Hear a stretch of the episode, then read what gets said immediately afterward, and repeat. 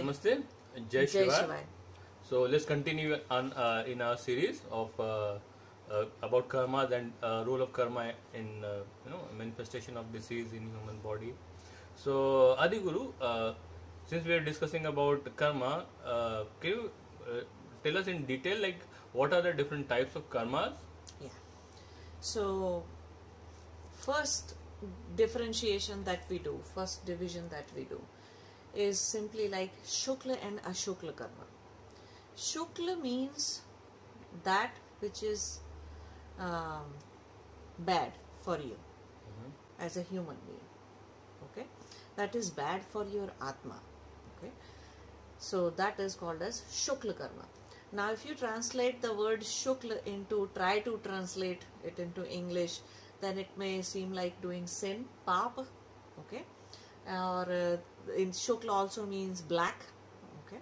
In but it, it's not so black and white, actually, not the colors especially. It's just that some doing something that is not in favor of your Atma means doing anything that causes some kind of bondage to you bandhana to you is called as shukla karma. All the karma that causes bondage is called as shukla karma. And all the karma that you do to remove that bondage or come out of from that bondage, it is called as ashukla karma. Okay. So accordingly, chittavrittis are created. Mm, The kind of karma that you are doing, so accordingly there are chittavrittis. So we can say that there are shukla chittavrittis and there are ashukla chittavrittis. Shukla chittavrittis are those which will bind you, which will put you into bandhana. And ashukla chittavrittis are those which are going to liberate you. You know, get help you get rid of that bondage that you have created.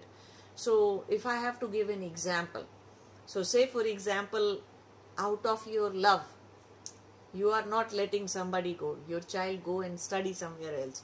Out of uh, you know anger, annoyance, you are beating somebody in your head, and that way you are binding yourself to it, to that person in so many ways. So you are doing a karma. Actually, your intention is to either harm yourself or harm that other person or bind yourself or bind that other person. It may be on the name of love, it may be on the name of care, doesn't matter. You are not doing a Shukla karma. Shukla karma is that which puts you into bandhana, bondage.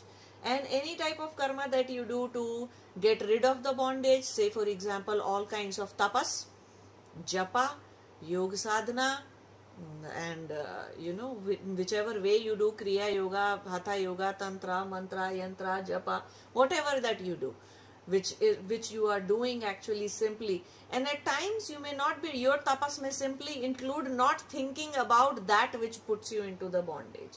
Even that kind of a thing is also a ashukla vritti vritti has arisen in you so now it is forcing you to get into the into the ashukla karma so you will end up doing a shukla karma So since uh, these karmas are arising from vrittis, isn't the vrittis are also created from my previous karma?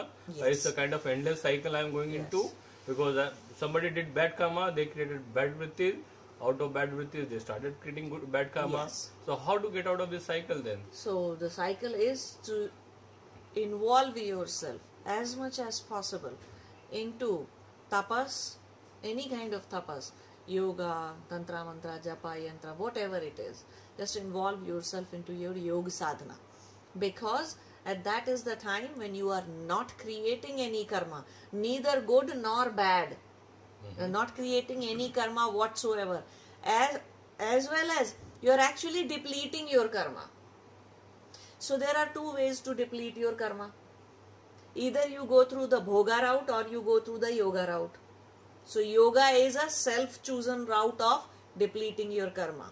So doing a pranayam is actually very it gives you the little bit of physical suffering when when you are doing pranayam sitting idle sitting straight and in a rock like posture for long hours is actually a suffering for the body. But that kind of a suffering is a chosen suffering. So you through yoga you can deplete your karma. Or if you are not doing your, your yoga through not depleting your karma through yoga then you have no other choice but to deplete it through bhoga. Bhoga means uh, experience. So if you did something bad it's going to result into bad luck you can say or it may result into bad condition of your physical body or your mental body emotional body So we have discussed about the two types of karmas, Shukla karma and Ashukla karma. Mm-hmm. Is there any other type of karmas as well or we just divide into two? so it's not that we'll stop living life and will 100% of the time will stay involved in yoga and tapasya and sadhana no that is not possible right? Even when we go for 8 hours for our work we may have to deal with other people and all that. So keep your karma nishkam. As much as possible just keep your karma nishkam. Sakam karma results into karma. Understand it that way.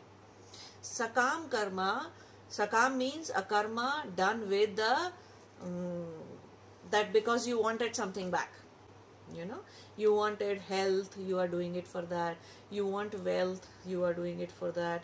And you are doing good karma charity because you want to you know make lakshmi ji happy or some other god and goddesses happy because you want something in return. So if you are doing karma from the uh, intention of getting something in return that is called as sakam karma. When you are doing the karma because you want nothing for yourself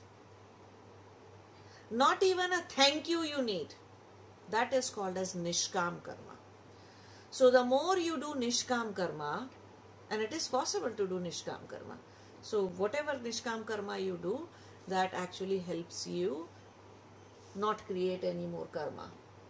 So we have Shukla karma, shukla karma, Sakam karma and Nishkam karma. yes.